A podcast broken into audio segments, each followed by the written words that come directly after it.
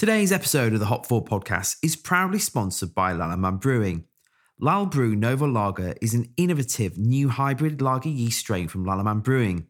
Belonging to the newly created Group three lager yeast category, Nova Lager exhibits increased temperature tolerance for faster and more forgiving fermentations.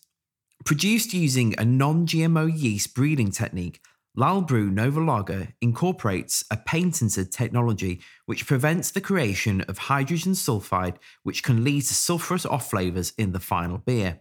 Additionally, Lalbrew Nova Lager produces a reduced level of diacetyl, allowing for shortened storage times post-fermentation. Visit Lallemand Brewing dot com and get in touch with your local representative for more details. Lallemand Brewing, we brew with you. This week's episode is also sponsored by Charles Faram. Charles Faram have been hop factors and merchants since eighteen sixty-five and hop growers for even longer than that. While importing a vast catalogue of international hops, they have also developed their own varieties through their hop development programme, set up to create wildly different aromas and flavours, whilst also working closely with growers to produce varieties with good yields and disease resistance.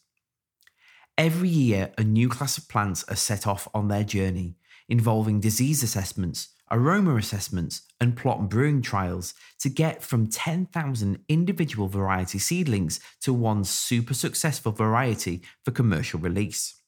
The Farams family range brings to you Archer, Emperor, Godiva, Harlequin, Jester, Most, Mystic, Olicana, and Opus. They stock nitrogen flushed leaf hops, T ninety pellets and T forty-five pellets, and to ensure their hops remain in optimum condition, they have state-of-the-art cold stores at their sites in Worcestershire, U K, and in Yakima, U S A, with their Yakima site being a staging point for quality checks and the safe journey of U S hops to the U K. Charles Faram are fully committed to providing quality hops to customers at home and around the globe through their well-hopped quality programme. And did you know they also supply yeast, malt, fruit purees and other brewing products? Get one delivery and one invoice. The range and product specifications can be found on their website, Charles Faram dot co dot U K. If you'd like more information or expert advice on the different uses, applications and recipes, one of their technical advisors will be really happy to help. Visit Charles Faram dot co dot U K. That's Charles Faram dot co dot U K for more details and to connect with one of their team. I'm Nick Law, and you're listening to the Hop Forward podcast, getting you ahead in the brewing and beer business. Hop Forward is a show entirely dedicated to the craft beer industry, featuring interviews, discussions, and stories from the whole supply chain, from grain to glass. So grab yourself a beer and get ready to hop forward in the brewing and beer business.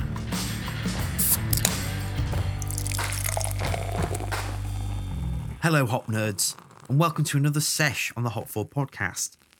The year is nineteen ninety-eight. Britpop has died, the Spice Girls are all over the telly, and I'm experiencing my newfound freedom by drinking down the local pubs and clubs of the Steelworks Valley where I grew up. Straddling the edge of Sheffield and Barnsley, the working-class township of Stocksbridge was once famous for pioneering and manufacturing, wait for it, Paragon umbrella frames, which were sold and distributed worldwide. I mean, come on! Other than that, Stocksbridge really has nothing much to boast about, perhaps except its working men's and social clubs. In the late nineties, me and my friends Dan and Mark would often do a pub crawl of the local pubs and social clubs in the valley, drinking pints of Tetley, Carling, or even dodgy cocktails involving something sweet like Malibu or Baileys. While I can look back on those days somewhat romantically, in the uncomfortable way you'd remember some extremely awkward crush you had as a spotty teenager, these days it's easy to forget what attracted me to those clubs in the first place. Perhaps it was the rough, smoky atmosphere, or the desperate hope that I might be lucky and pull a bird, as the lingo went back then. Maybe I look back at those late teenage drunken antics, like the time my friend Dan profaned and desecrated the nativity scene outside the local Catholic church, with some kind of nostalgia for a bygone era, or associate the clubs with a particular time in my life where me and my friend Mark would talk incessantly about our mutual love of the band Queen. Since then, though, with the exception of doing the old Dre run, I haven't stepped foot in a social club for quite some time.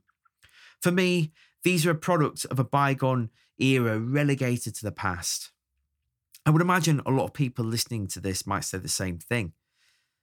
And yet, my curiosity was recently evoked when I saw a venue near Kelham Island, a popular food and drink destination in the city, describe itself as Sheffield's newest social club and canteen. With dartboards adorning the walls, beige-coloured booths, the use of Cooper Black harking back to the nineteen seventies, and a healthy mix of chicken in a basket and craft beers on draft, it's like stepping into a modern version of something that is possibly on the brink of being lost altogether if people don't club together and support their socials. Maybe I'm ready to step back into a social club for the first time in many years. This place looks pretty inviting, to be honest with you. Perhaps it's the height of middle-class snobberiness. Is that a word, snobberiness? For me to take to Twitter and talk about my favourite rough pub, when actually the working men's and social clubs dotted around the city are vital community hubs for a vast portion of this country's population. Like, why do many of us associate social clubs with roughness? I'm sure not everyone does, but I know from my own experience and prejudice and bias, ever since those early days of going out down Stocksbridge, I've associated roughness with these clubs. And perhaps you have as well. Who am I to talk about these venues and my favourite rough pub if I'm not willing to step into them on a regular basis and converse with the locals there? While we often talk about inclusivity and diversity within craft beer, does that really expand to those whom we may hold particular stereotypes of, such as people who call a social club their home? It's hard to get away from the social and economic questions that arise for craft beer and brewers when we start looking at working men's and social clubs, especially when the products most brewers make are often targeted at a very specific audience with a good amount of disposable income that are a certain age and live in metropolitan areas. As I was researching questions for today's discussion with beer author and consultant Pete Brown, I had to confront myself with some uncomfortable questions about my own pigeonholing of social clubs and the patrons. Fortunately, Pete has done the hard yards in the research and has written a fantastic new book called Clubland, which tackles this topic at length. So make sure you go and order a copy of that today via your local bookstore or the usual outlets you can find online. And while you do, grab a beer and let me take a moment to tell you a little bit more about Hop Forward and the sponsors of our show. This show is only made possible by our supplier sponsors who support this podcast on a regular basis and offer support and insights to all our listeners within the craft beer industry, whatever your need. Today's episode of the Hop four Podcast is proudly sponsored by Lallemand Brewing. Lalbrew Nova Lager is an innovative new hybrid lager yeast strain from Lallemand Brewing. Belonging to the newly created Group three lager yeast category, Nova Lager exhibits increased temperature tolerance for faster and more forgiving fermentations.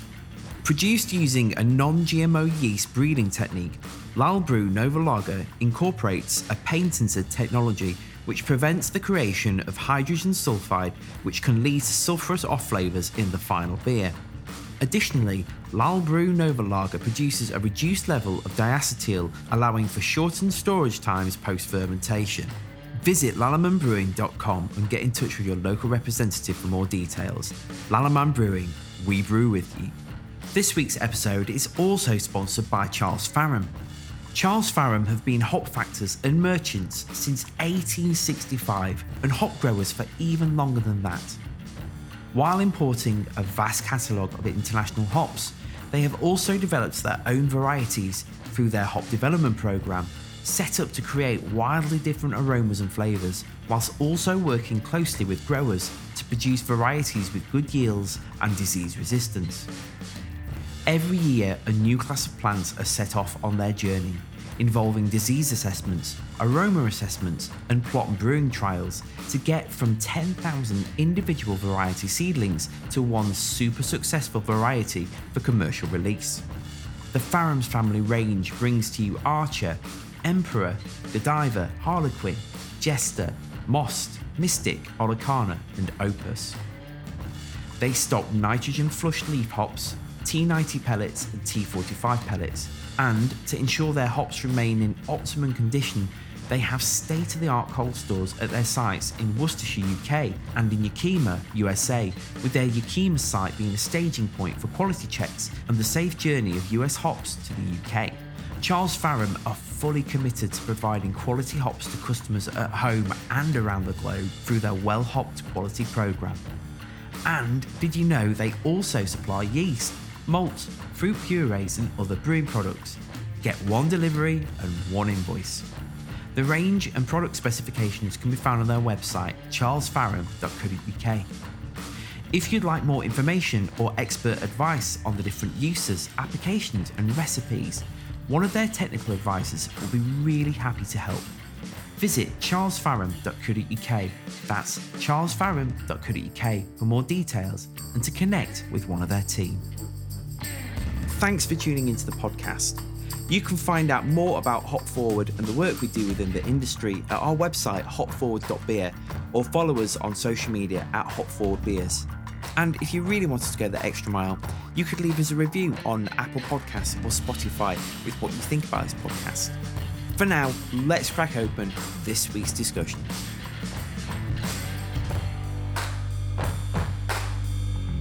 This week on the Hot four Podcast, I'm joined once again by beer writer and author Pete Brown. Hello. Hello, how are we doing? I'm good, thank you. How are you? Very, very good, thank you. Have you had a, a good British summer? It's been, apart from the obvious uh, impending catastrophe of global climate collapse, it's been quite good, hasn't it? yeah. yeah. yeah it's been, you know, on the... The, the, the world's doomed, but on the upside, it was lovely and warm. Yeah, I, well, there you go. Yeah, maybe a little too warm. That that day that it was um, like forty degrees C was yeah. just painful. I was in Paris at that on that day, celebrating my twentieth wedding anniversary. Oh, we happy anniversary. Of, thank you very much. We were kind of jumping from shadow to shadow to try and stay out of the sun. So it would have been hotter there because like Paris was like super, super hot, wasn't it? It really was. It really was. And we were there on a Tuesday, which is the day all the lovely air-conditioned museums and galleries are closed. Oh. So. perfect, perfect. Exactly. Uh, did you have any good beers whilst you were over there? Uh, I had a few lovely nine-pound pints of Kronenberg. Oh, well. oh, the, the joy. Exactly. Well, today I wanted to chat a bit about your new book, Clubland, and mm. then talk a bit about beer in the context of social yeah. classes. So firstly, can you give us some background on the book and how you went about researching it? Yeah, so I've wanted to write Clubland since I was writing and researching my first book, Man Walks Into a Pub, because the history, if you're researching the history of pubs and beer, you, you eventually come across working men's clubs. Um, and there was a little bit of history about them that I came across, which I won't go, we might, we might go into it later, but I was, it, it completely changed my perception of what the working men's club movement was all about. Um, so I have, you know, growing up in the North, I have a similar perception to many people, which is, you know, flat caps, chicken in a basket, smoky, dodgy comedians in frilly shirts and stuff. But but that's how working men's clubs were in the seventies. Uh, you know, they weren't like that. They're not like that now, and they weren't like that until the seventies. And it actually stretches back to eighteen sixty-two as a movement. And there's a lot more different aspects to it than, than I was aware of, um, even when I started researching it. So, um, so I was intrigued by it and I was trying to get it published. I thought it's, it was worth digging more into, especially because there are no existing, well, there's one self-published book about the history, covering the history of working men's clubs, which is quite brief, um, which is more like having an oral, an oral history from people who are drunk in them all their lives. And I kind of was surprised by how little was there uh, and wanted to kind of explore more. And I was working with London publishers, and every time I pitched it, uh, I would get some an answer like, well, you might be interested in it, but the only people who would read a book like this are old people in the North. And the problem is old people in the North don't read. so so it took me fifteen years uh, until I found a, a publisher in... Uh, well. In, in the in the lockdown, uh, HarperCollins set up a, a satellite branch, Harper North, in Manchester, and uh, they actually contacted me and said, "Have you got any interesting books about the North or of the North or relevant to the North?" And I went, "Well, I've got this one," and they they bit my arm off for it, so it was great. Nice one. So, why do you feel that the working men's club fell out of favour for many in the modern day, and, and where do where do you see it in modern society going forward? Yeah, I mean, there's a whole bunch of things that happened to it. So in, in the seventies, it was kind of the the most significant, I would argue, and I do argue, uh, the most significant part of British popular culture, certainly for the working classes. Um, an awful lot of bands came up through the clubs. In, in the seventies and eighties, most people you saw on television doing a comedy or comparing were, were from working men's clubs. Mm. Um, and that was the kind of the peak of their... their popularity, and they were very visible. And the problem with that was that when when they became less relevant to people, the popular image was stuck in the seventies. So we, we thought they were still like that. And, and of course it wasn't. And then there's a whole bunch of different problems. I think one of the main ones was sexism. Um, so they didn't allow women equal rights in clubs. I mean, women had been going to clubs since the fifties, but they weren't they weren't equal to men in the clubs. And women didn't get equal rights to men until two thousand seven. Wow. And and I was I was the first generation. I, I turned eighteen in nineteen eighty-six, and that was just when the clubs started declining. And a huge part of that was the you know things like the miners' strike and deindustrialization mm. and the, and the the shattering of the communities that the clubs used to be built around. Um, but as an eighteen-year-old in nineteen eighty-six, I saw no reason whatsoever to go to a working men's club. And, you know, women were a big part of it because I was, by this point, people like me, I mean, it's, it's totally normal now, but my generation was the first where you'd you'd socialise in mixed sex groups. There used to be this uh, unwritten culture of separate spheres for men and women. And so why would I go to a club uh, if half my mates couldn't get in um, because they were women? Mm. And then then if we were in single single sex groups, we were in singles going out in single sex groups because we wanted to meet women for romantic liaisons. And, and if single women weren't in clubs, why would we go there on a Friday? Again, why mm. would we go there on a Friday night when we're out to kind of hopefully pull women, you know? So so the clubs just seemed less relevant. And then you had things like uh, the the new wave of alternative comedy. I was at school when The Young Ones was on. And and they and people like that and Ben Elton and uh, Lenny Henry, who actually did come up through the clubs, just made that kind of club-style comedy seem old-fashioned, dinosaur, irrelevant. Yeah. Uh, and they got sty- they got typecast as sexist and racist, and and there was a thing because a lot of those comics were sexist and racist because the seventies w- was sexist and racist. You know, racist comedy was prime time viewing on I T V at that time, and for most of the comedians, when society moved on and said we don't really do that anymore, uh, then neither did the comedians. They they cleaned up their act, uh, and then you get Bernard Manning who said, well, I'll go the other way. I'll go, I'll become more racist, yeah. more sexist, more offensive to kind of clean up because nobody else was doing that kind of material anymore, or not many people. Um, and he became the kind of, unfairly became the figurehead of working men's clubs movement. He didn't actually play very many, many working men's clubs. He, he had his own club, which wasn't a working men's club. But uh, but he came to symbolise this old-fashioned, out-of-touch uh, sort of clubland style. And, and and then apart from that, clubs were very secretive. You know, it's kind of, you got to know someone who was a member. A lot of the clubs that I've visited, particularly around Sheffield, you've got your Google Maps out uh, and you're going, you look and say, well, it says the club's here. uh, but yep. uh, could it could it be, could it be that blank box of a building over there with no signage on it whatsoever? Oh, yes, it is. You know, so, yep. so there's a whole bunch of reasons. But uh, I, I do think the decline is is a shame. Yeah, there's a few things off the back of what you just said. Uh, when you talk about Bernard Manning, I was I was thinking before you said about Roy Chubby Brown.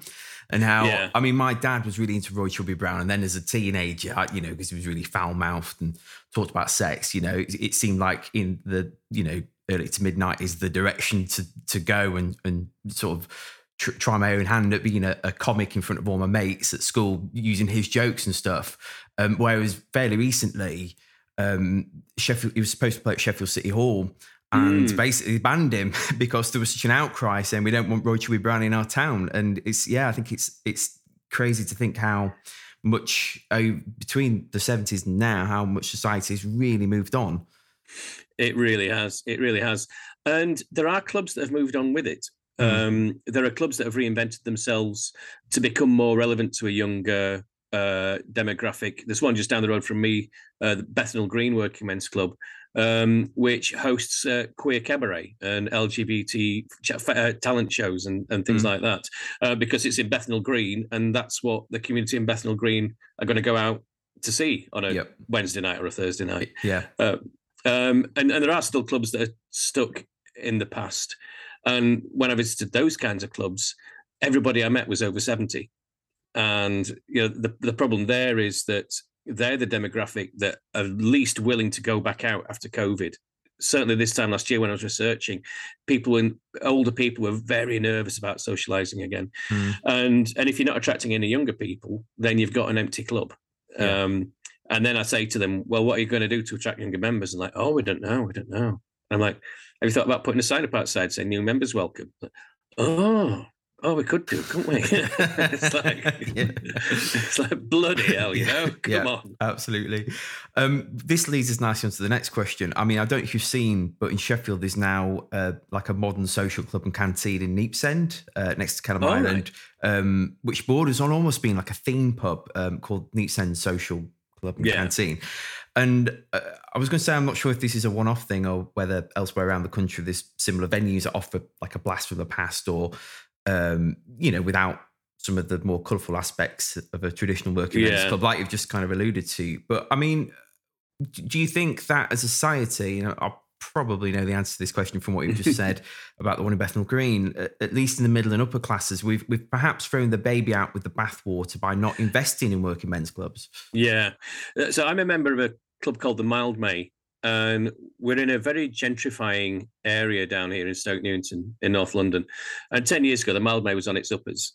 Um, but people like me have moved into the area. You love the area. You want to stay there. You want to put roots down there. And when they find out that the club exists, and, and often it's people who, you know, someone might hire the room for a, a significant birthday party. And so they invite all their mates. And it's always the same story every single time. People going, I didn't even know this was here. This is amazing. Look at this theatre. This is fantastic. Oh, I'm going to hire this for my wedding. I'm going to hire this for my... And then, this, then they're in there for these events. And they go, oh, God, how do we become members? How do we become members? And so now at the Mildmay, every Friday night, it's new members night. And you're getting bloody hedge fund managers and people turning up to try and join this working men's club because they want to feel like they're part of something significant in the community. And for some people, it's an ironic thing. For some people, it, there, there's an element of taking the piss. Uh, mm. the, the Bethnal Green Club I mentioned have a compere who's uh, a hipster bloke in his twenties who dresses up as a northern seventies comedian and does a bad Yorkshire accent and just aren't, aren't old people funny, which, you know, they can piss off basically, but um but some of it is sincere, I think. Mm. and and and when you see the Mildmay now, it's really regenerated. It's not the only one. There's quite a few clubs um that the basic underlying principles of community, togetherness, uh with much much less of a commercial uh imperative like the pub has got. Um so if you want, you can go to your club and just sit there and read the newspaper. You can go and have a game of pool. Um, you can just turn up and sit and chat, have a game of dominoes, whatever, and um, and you don't necessarily have to buy a pint. And if you do buy a pint, it's two quid cheaper than it is in the pub next door. So there's definitely a role for that. And then when you think about the uh, uh, the concert halls, uh, the the community spaces that clubs offer, um, a lot of those spaces are locked up and dark for most of the week. Um, and you look at the way the last ten years of austerity have closed libraries, youth clubs, uh, community centres, mm-hmm. you name it. And these rooms in clubs are just sitting there waiting to be used. Uh, and I visited one club in Garforth uh, and they were just like, yeah, well, we've got, you know, we've got mother and baby class in tomorrow morning. Then we've got uh, a band practice for this local band. And then we've got um, uh, wellfulness. And then we've got coffee morning the next one. And they're using the space for all these community groups who don't have anywhere else to go. And that, for me, is the future of clubs. And that's why they're needed now as much as they ever were. Yeah. I mean, what do you think British culture will look like if we don't invest in these clubs and these spaces? I mean, it's you see it. You see the answer to that increasingly uh, every time you turn the T V on. So, you know, the only people who can afford to uh form a band now or or write a book um or go into acting are people who are, are pretty well off to start with. And clubs offered working class people uh, a way. There's a complicated relationship because clubs had this kind of this tall poppy syndrome where anyone, anyone who's like, oh, you think you're better than us, you kind of get shot down. Mm. And so this is this is what makes the club comic or the club singer such a such a notoriously uh, sort of difficult and daunting aspect. And I, I spoke to people like Les Dennis and Bernie Clifton about how how difficult it was to play the club circuit. But if you look at Marty Kane from Sheffield, who uh, was brought up by a mum who died of cancer when she was nineteen, uh, her, her dad died really early, her stepdad, no, her grandfather sexually abused her. She was working as a petrol pump attendant, she was doing a bit of modelling, and she couldn't afford the expenses for her mum's funeral. So she went to Chapel Town Working Men's Club and auditioned there. And two years later, she was one of the best-known faces on television, uh, hosting her own shows and things like that. So the clubs gave people that route out. And the good club performers had that. So the thing about the thing about Marty Kane, or someone more recently, someone like Jane McDonald, um, they've got the kind of glamorousness of celebrities, but they've also got the common touch. So it's like, it's your it's your mum's sexy mate or, or or something like that, rather than these mm. untouchable, unreal Kardashians and, and people like that. Yep. So it's all like, all right, love, all right. Oh, anybody see Emmerdale last night? Right, I'm going to sing a brilliant song now. And then they'll then they'll launch you to a song that reduces you to tears. You know, it's yeah. that kind of lovely kind of common touch halfway between a superstar and your mate down the pub. And, and you know, without the clubs, there's not that. Uh, so, so like I said, all you can do is...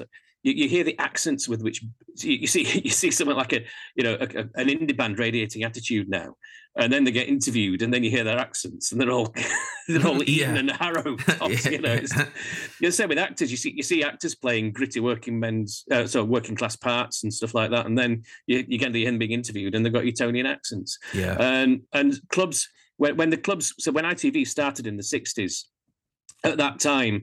Uh, You know, the standard route into comedy or T V was you went to Oxford or Cambridge, you went to Footlights, and if you if you were in Footlights, then you wrote to the guy who was in Footlights three years before you, who's now head of comedy at the B B C, head of light entertainment. And there's that constant stream of people, you know, all the Pythons, people like that. Mm. It's Oxford, Cambridge, B B C. And then when I T V started, you had these separate franchises. So there was Granada Television uh, in Manchester. There was Yorkshire Television in Leeds. And they had to create programming from scratch. So they just went out to the clubs and went, okay, you'll do, you'll do, you'll do. And suddenly there's all these northern people yeah, I'll tell you. getting onto I T V. So so, and that, so that, there you've got the start of I T V being a bit kind of working class and B B C being a bit middle class. And I think both have their problems and both have their strengths. But Uh, it's only really exceptional talents, people like Les Dawson or Morecambe and Wise, who would flip between I T V and B B C, depending on who was offering the best contract. But for everybody else, it's like you, you're kind of slightly bored, slightly earthy stand-ups, and you're kind of cheeky, chappy uh, presenters and game show hosts on I T V, and then you've got your kind of clever comedy on the B B C. So you take the clubs away, you take away that working class. I mean, you could say you've got British, Britain's Got Talent and programmes like that now. Um, but the problem with that is, so I'm going on very long here. Uh, you know, the, the problem now is that you, you get an audition on Britain's Got Talent, and then you say, right, I'm now a star. Uh, I, I now need an agent. I now need, you know, a thousand pounds for a personal appearance kind of thing. Whereas the clubs, you'd, you'd spend, you know, Les Dawson spent twenty years doing mm-hmm. gigs at fifty quid a pop. Um, and then if you got a bigger laugh, he'd get a slightly more money. And twenty years of that, and then suddenly became an overnight success on T V. And by the time you've played club audiences for a decent length of time, you can do anything. Oh, absolutely. You can, you know, if a bomb goes off at the back of the studio, you've got a one-line quip about it. You know, it's just you can you can cope with absolutely anything. And so we miss we miss that, I think. Well, it's that experience, isn't it? I mean, I was um, recently listening to the audiobook um about Oasis from Tony Vaccaro, who was their original drummer. Mm. And you listen to his experience of growing up in the seventies and eighties in Manchester yeah. um, and what life was like. And then, you know, his anecdotes about being in this band and out, yeah, go, going around, not, not working men's clubs, but going around, you know, some small venues and, and really mm. earning their stripes. And you think, well, no wonder, you know, there was a lot of right time and right place for Oasis, but you think, well, with that attitude and where they came from, no wonder people resonated with Oasis. Yeah. And in, in some ways, arguably, they're, they're one of the last bands of that sort of era you've just kind of talked about, because every, everything's kind of moved on um, in, in a way. I think so. And when, certainly when I was eighteen and dreaming about being in a band, if you want to take that really seriously, you could you could claim dole and spend all week practicing mm. and then play four gigs a night, sorry, four gigs a week in, in working men's clubs and in pubs. You can't really miss pubs out of that story as well. Um, but countless bands came up like that. You know, the Jam used to... Um, Paul Weller used to live next door to uh, Woking Working Men's Club, and his dad was on the committee. Right. So his so his dad would open the uh, the club up on a Sunday afternoon and let them rehearse in there, mm. and then they started playing gigs in there, and uh, and they found it very difficult because they're trying to play their own kind of fairly punky yep. mod mod take on mod. And people couldn't go in, can you play My Way? Can you, can, can, can you play Moon River? And, and But they they they raised enough money from the clubs to kind of get a van and start playing gigs in cool venues in London. And as soon as they start getting interviews with the Enemy and the Melody Maker, they stopped doing the club gigs because they didn't want anyone to find out that that's where they came from. I'm just having visions of Paul Weller being like, I did it my way, oi, oi. I, I read... interviews with Marquis Smith from The Fall, and yep. they started from, he, he said that working men's club audiences form the basis of The Fall's fan yeah. base. Uh, and, he, and again, he said, uh, it's it's awful, terrible, but brilliant, because you you you play to that audience, and he takes them on. And he's like, the difference between you and us is that you are white trash and we talk back. And and it's that antagonistic relationship that gives you The Fall. Um, mm. And so, so many bands. Uh, yeah. top, Tom Jones went from playing clubs in South Wales to playing Vegas in two years. And when he, and when he got to these Vegas show lounges, he said, well, it's just like the clubs in the valleys. I'm, I'm not faced by this at all. Oh, so, I mean, yeah, there's a, there's a real um, interplay, I guess, between entertainment and clubs and, you know, what mm. people do, do do and did for entertainment. But let, let, let's sort of talk about beer in uh, working mm. men's clubs. And I mean, I remember um, going to um, Lowood's Working Men's Club in Stocksbridge, or Deep Car to be more precise, uh, where I grew up, which straddles the edge of Sheffield and Barnsley, for anyone listening to this, and drinking copious pints of Stone's Bitter. One, yes. You, you know, I mean, as, as a, a brewing podcast that focuses more on the brewing industry and, and brewers, mm. I, I guess two questions. Should independent microbrewers, who often make expensive beers, let's face it, be trying to engage with clubs like this and have products aimed at them? And do you think there's a, a stereotype about the kinds of beers that a working men's club might serve and the kind of beers that people might drink there? And how, how would a brewer navigate the tension between those? Yeah, well, it's an interesting one, and it is worth looking at from both sides, as you've as you've outlined. So, you know, I think for anyone into their beer, the the worst, um, the, the lowest of the low is a is a smooth flow bitter. yeah. You know, a smooth flow John Smith's or Stones, as you said. And I went to visit Sheffield Lane Club uh, in North Sheffield um, because they sell beer. They've just put it up from one ninety-nine a pint to two pounds twenty. Oh, and they on, take on. and they and they take over a million quid over the bar every year. Right. And it's like, how how does that work? How much mm. beer must you be selling? And I spent a couple of days in Sheffield Lane Club, and it's a fantastic place. It really is just so well run and and so accommodating. And I was drinking two pounds twenty pints of Stone Smooth Flow, and because they sell so much of it, it was all right. You know, it was nice. It was a really quaffable pint. It just mm. went down really quickly. And I do remember posting on Facebook about this uh, and about, because around that part of Sheffield, a lot of the other clubs that, have, have, that were around Sheffield Lane have, have gone. You know, the one where the Full Monty was was filmed. Yep. That closed, and, and all the others did are in that area. And it was mainly kind of gangs moving in, dealing drugs. Um, and then as soon as they're dealing inside, you kind of lost the, you've lost the club basically, or the pub. It happens to a lot of pubs as well. And, and I did this post saying how lucky we are to be able to just go out and have a pint of beer, and how good, even if how lucky we are just to go out and have a two pound pint of Stones Smooth Flow. And someone on Twitter and on beer Twitter said, well, I agree with everything you're saying, except you can't have enjoyed that pint of Stones because it was Smooth Flow. It's like, look, I was there. yeah. I, I, I, I drank it. And I'm telling you, it was a decent pint of beer. Well, no, you're wrong. You must be wrong. It's like, geez, you know, it's like, no. You know, so, so we, I think we do have, craft beer does, it, there's a big, big danger of becoming a bit of a, a beer snob with craft beer. And the whole point of craft beer is, in my craft book, I, I related back to the arts and crafts movement. And the thing that drove craft as a concept was the dignity of the producer. and the producer getting paid a fair wage and having mm. control control of their end product of their work. If you're going to do that, then there's no way you can do that without it being significantly more expensive than the mass-produced yep. bog standard equivalent. And so that's the that's the complexity of craft. I think it's kind of fairly democratic and progressive, but, it, but if it's done properly, it can only be an expensive option. Yep. Uh, and that's always been the true of anything craft, just not just beer. Um, but there is a space for it. Uh, it, it it's all, you know, it, the, the simple answer to the question is it all comes down to who's in the club and what they can afford to spend. Uh, so the clubs I was talking about in London that I visit, uh, they've still got John Smith's Smooth Flow and Carling on. And the old guys who go there for the darts uh, on a Thursday, that's the only beer they will touch. But they've also got local micros in there.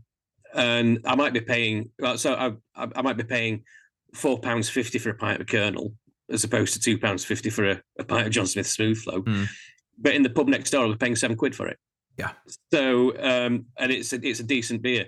And a lot of brewers around me are kind of fairly left-wing and progressive themselves. So they're members of the club. And so if they're members of the club, they want to see their beers being sold there. Mm. Um, and there's definitely a place for it. Ex- Ale Brewing uh, behind the bar in uh, in Walthamstow Trades Hall. Um, If there's a demand for it, there's a place for it. Um, but you, in an old traditional, in, in Sheffield Lane Club, I think it'll be a long time before they're serving craft beer in there. Yeah. But uh, we'll have to wait for the um, pie kernel. Exactly. Yeah, but but like I said, the Stone Smooth Flow is perfectly serviceable in there. Yeah. There was a trend recently on um, Twitter amongst craft beer types who enjoy that kind of discourse about rough pubs, quote unquote.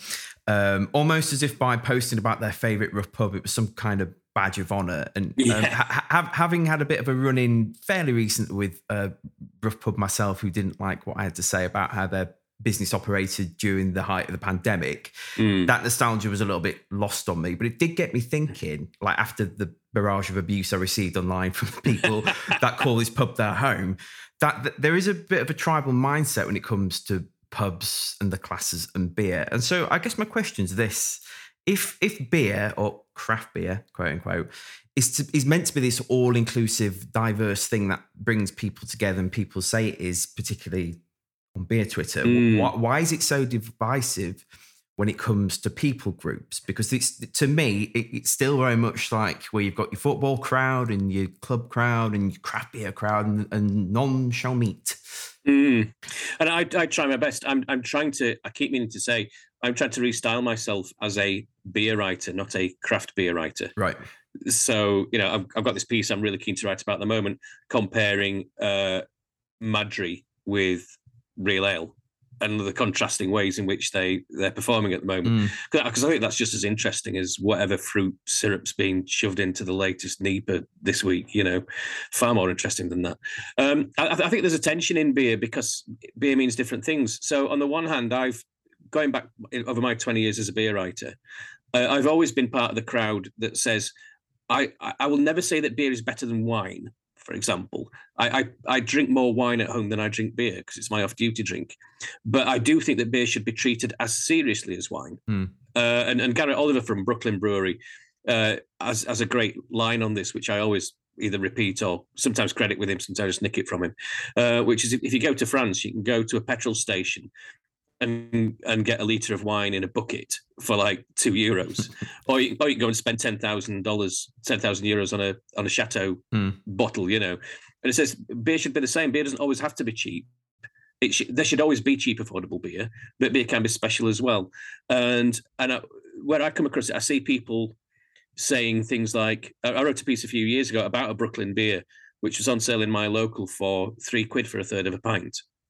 So immediately people go, right, three quid, that's nine quid a pint. That's outrageous. That's wrong. That should never happen. And, and I was like, well, okay, the beer's twelve percent. Um, it's uh, been matured in Pinot Noir barrels for twelve months.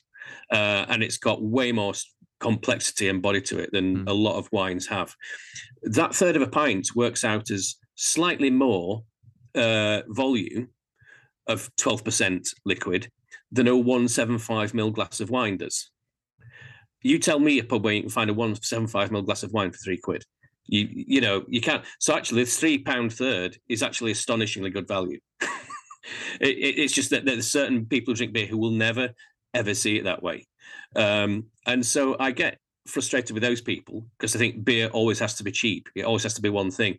Not, and it's because I, if you don't like it, don't buy it. And like, no, it shouldn't exist. It shouldn't be allowed. It's like, okay. And then on the other hand, you've got the craft beer guys going, oh, cheap, cheap uh, multinational shit. You know, anything produced by a big brewer is always bad. Um, uh, we, we shouldn't be selling craft beer in supermarkets or Wetherspoons because because those people aren't good enough to to appreciate these beers. And I know there's other arguments about why craft beer shouldn't be sold in supermarkets because it undermines independent bottle shops. That's that's a different argument. Mm. But but you do see people going, well, I don't want I don't want the plebs drinking my beer. Uh, and, it, and it goes back to bands again, you know, when the the, the indie band that you love yes. s- suddenly gets in the charts, and it's like, oh, I don't like them anymore then. Yeah. Um, and, and the reason behind that is because you want to be cool and special and into something that other people don't like. Mm. Uh, and I've seen that driving the craft beer trends over uh, the last little while. People, were, the craft beer people who were furious when, like, their mum said, oh, I quite like I P A. It's, like, yeah. it's, like, it's like, no, you're not supposed to like it. Yeah, yeah. I, yeah, I guess um, two things off the back of that. One's a question, but first a reflection. Uh, when you talk about Madri, um, when I was on holiday in Windermere earlier in the summer, um, I saw so many people drinking that beer. Mm. And I'd, I'd not really seen the brand before. So it, it kind of caught my eye. And I didn't realise how many like pubs and bars there are in Windermere. So we go thinking, no, oh, it's going to be this nice kind of quiet holiday. We're not down in Bowness and Windermere. We're in Windermere town. It'll be all fine. And like literally the street uh, we were on was just off the main strip where there's all these pubs and bars and everything and densely populated. And it really struck me that the amount of people drinking, because obviously it was really warm weather, just quote unquote normal beers. And it's it's very easy when you're in the craft beer bubble and you're a microbrewer in the craft beer bubble to think that everybody is making hazy I P As mm. and drink, sorry, everyone's drinking hazy I P As mm. when actually a very large percentage of the population are just drinking quote unquote bog standard beers, you know, like mm. the I P A mum you mentioned and that kind of thing.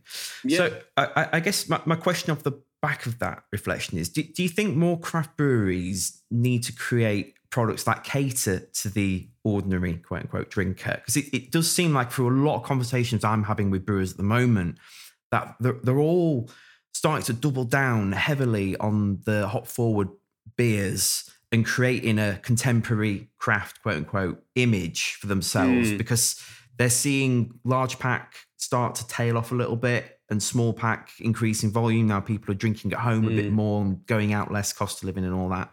If you could feed back to me on the back of that um, question and reflection, like your thoughts.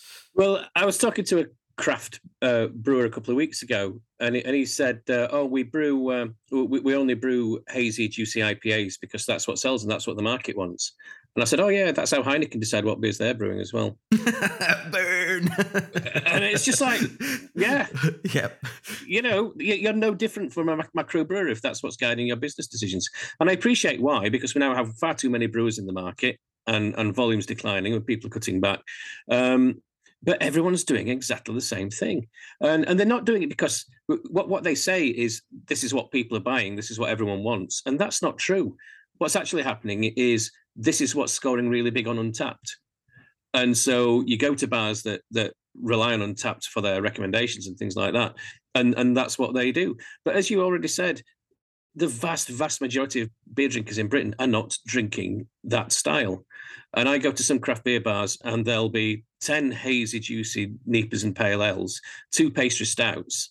I'm like, and, and, and, and probably now a couple of lagers as well, to be fair. But they're like, have you got any uh, Belgian-style beers? No. Uh, have you got any traditional kind of British ale styles? No. Uh, have you got any West Coast I P As? No. Have you got any stouts? No. Wheat beers? No. And it's like, well, this is not craft brewing. Craft brewing is all about the amazing, wonderful diversity of beer yep. styles. And the fact that if when you meet someone who says, I don't like beer, unless it's an allergy-based thing or a kind of intolerance, you can find a style of beer that suits anyone. Not now, you can't. If you don't like hazy juicy I P As, you, you're not welcome at the party. Yeah, and and I just find it really tedious and boring, and it's getting very difficult to to write about craft beer these days because it's boring. Yeah. It's and, and it's not it's not craft beer as I recognise it. I'm glad you said that because all summer long, really, um, you know, I love stout. Like, stout's my favourite beer style.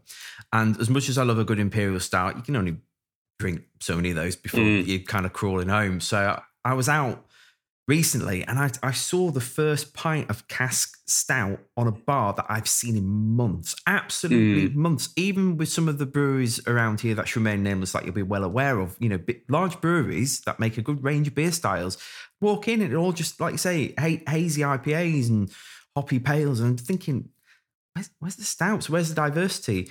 Which leads me on to thinking about when I went to um, uh, Smodfest, which is Saint Miles of the Desert's Oktoberfest. Mm. Now, obviously, it was it was a lager-based fest. It was all like lagers. But like I said to Dan, who's their brewer, like I said, you know, I really appreciate your beers because you do embrace all these different beer styles, mm. you know, r- rather than just focusing on the next juicy N I P A.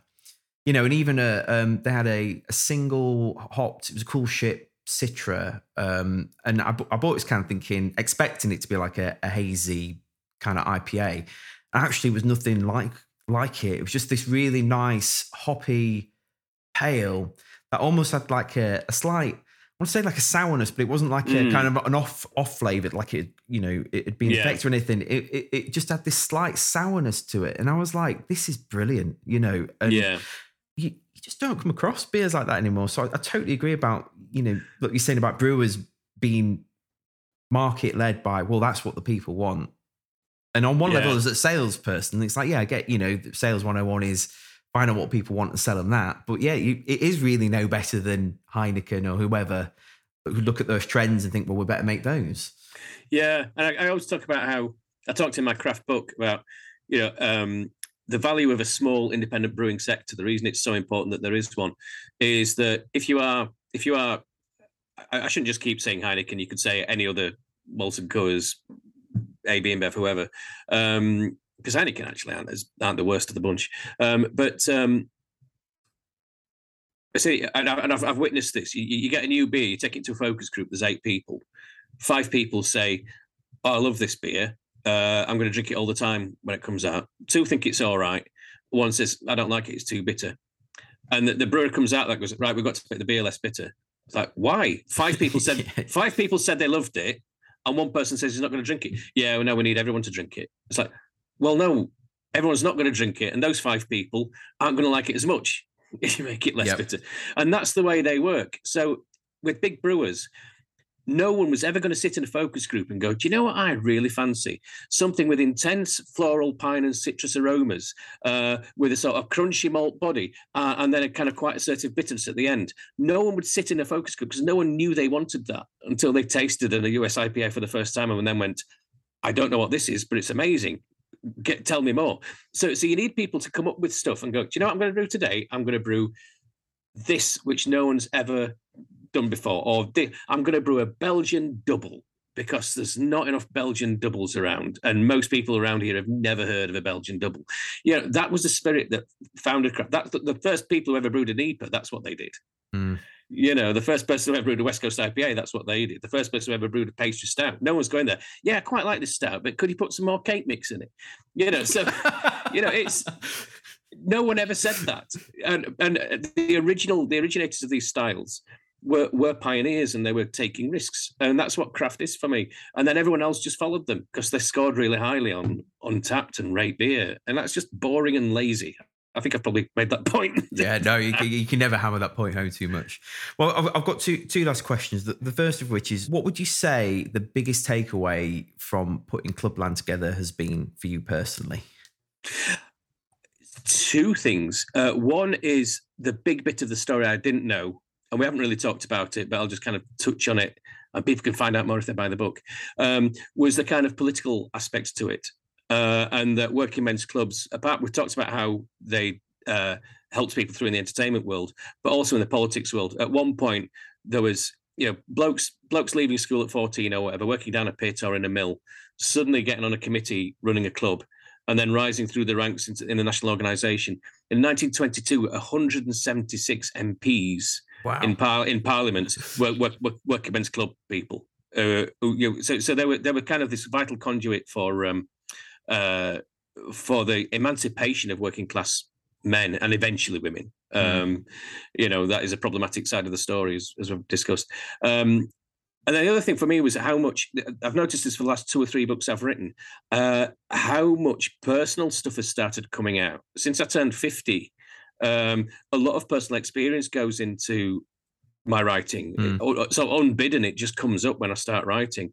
And I realised that working men's clubs for me, as as someone who, it's a very, very familiar story, but as someone who grew up in a very working class environment, um, quite poor, being the first person in my family ever to, to get to university, uh, and then becoming basically a, a middle-class North London metropolitan elite wanker, you know, um, you, you, you have to you have to analyse that relationship and go, you know, when I was eighteen, I couldn't wait to get out of Barnsley. I, went, I never wanted to go back again, um, because Barnsley hated me, to be frank with you, uh, you know, because because I was one of those uppity people going, oh, well, I'm better than this, I'm going to university. And so the clubs are a, a real crucible where that sort of relationship is is worked out. And so me going back to clubs now, I, the book massively argues for their relevance, uh, is furious at how underrepresented they've been, and in general how working class culture is just derided and and sort of ignored. I had someone just tweet last week when I, I tweeted about the book, they said, oh, Sood's Corner. And it's like, why is it Sood's Corner? Well, because it's working class. And it's a myth. It's just Hovis land. And it's like, well, no, it's not. This actually happened. This yeah. is real for people. And so I've got this very ambivalent thing where I think that is absolutely amazing. It needs a story that needs to be told. But at the same time, when I was young, I rejected it, and it absolutely rejected me. Uh, and so that tension, um, a lot of people have been through similar experiences to me of being born in a working class environment, being proud of your background and proud of coming from there, but finding yourself somewhere quite different. It, it, that's that seems to be the, that's really touched a chord with readers up to now. Yeah. Well, I'm looking forward to reading it myself. But I guess my, my final question would be, what would your message be to any brewers who listen to this in relation to creating and selling beers for customers that aren't the stereotypical craft beer heads, just the, the kind of people we've talked about in, in this podcast? Hmm. I think one one important thing to know from a very practical point of view is that there's no centralised buying in clubs. Uh, every club buys the beers that uh, it wants to buy, and every club is looking for uh, a better deal. And they they get they feel they often feel patronised by the sales reps of the big brewers, mm. who who assume that because they're a working men's club committee member, they don't know anything about business, uh, and so they wait. So they'd be very open to discussing stuff with someone who treats them with respect uh, and and knows what they're on about.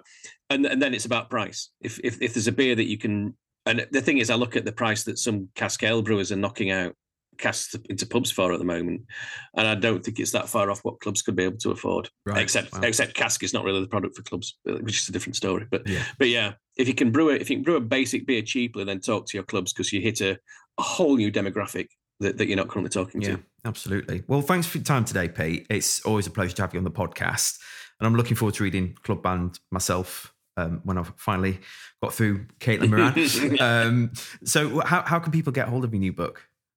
Um, well, we had quite a good subscription to bookshops. So apparently it's in your local branch of Waterstones, our independent bookshop, that kind of thing. Um, it's obviously on Amazon. Uh, and every time I bring out a new book, people say, can I buy it from somewhere other than Amazon? Uh, and there's now exactly the same thing. If you type in bookshop dot org instead of amazon dot co dot uk, then it's exactly the same experience, maybe not quite as big a discount, but you're buying your book from a network of local independent bookshops rather than Jeff Bezos. Oh, amazing. Everyone's a winner. Or I'll just say also that if you if you prefer an audiobook, for the first time I got to read out my own audiobook. Hey! So you get these dulcet tones telling you the story. Amazing. Right, can I get three pints of uh, Little Bell? Uh, well, it's that time again at the bar for another week of the Hot four Podcast. Don't forget to subscribe to the show on iTunes, Spotify, and all other good platforms.